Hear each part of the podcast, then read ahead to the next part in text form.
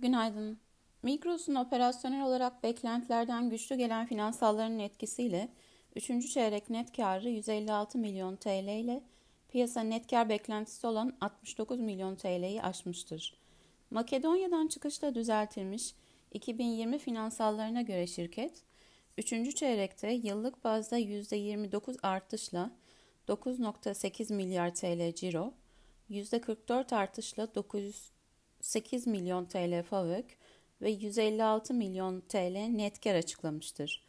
Üçüncü çeyrek 2020'deki net zarar rakamı 2 milyon TL seviyesindeydi.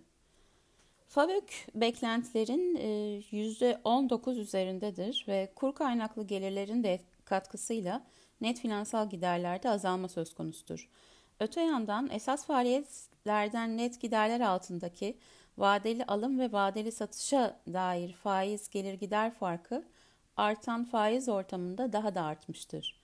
Şirket 2021 konsolide satış büyümesi beklentisini %23'e çekmiş ve diğer beklentilerini korumuştur. Makro revizyonlar, 3. çeyrek sonuçları ve son çeyrek net karında baskı yaratmasını öngördüğümüz rekabet kurulu cezasının etkisiyle tahminlerimizde revizyonlar yaptık. Hisse için hisse başına hedef fiyatımızı 46 TL'den 47 TL'ye çekiyor. Endeks üzeri getiri tavsiyemizi muhafaza ediyoruz. 2021 FABÖK beklentimizi %5 yukarı çektik ve ana hatlarıyla cezanın etkisiyle 2021 net kar beklentimizi de 367 milyon TL'den 37 milyon TL'ye indirdik. Şirketin sonuçları hakkındaki telekonferansı bugün 16'dadır. İyi günler dilerim.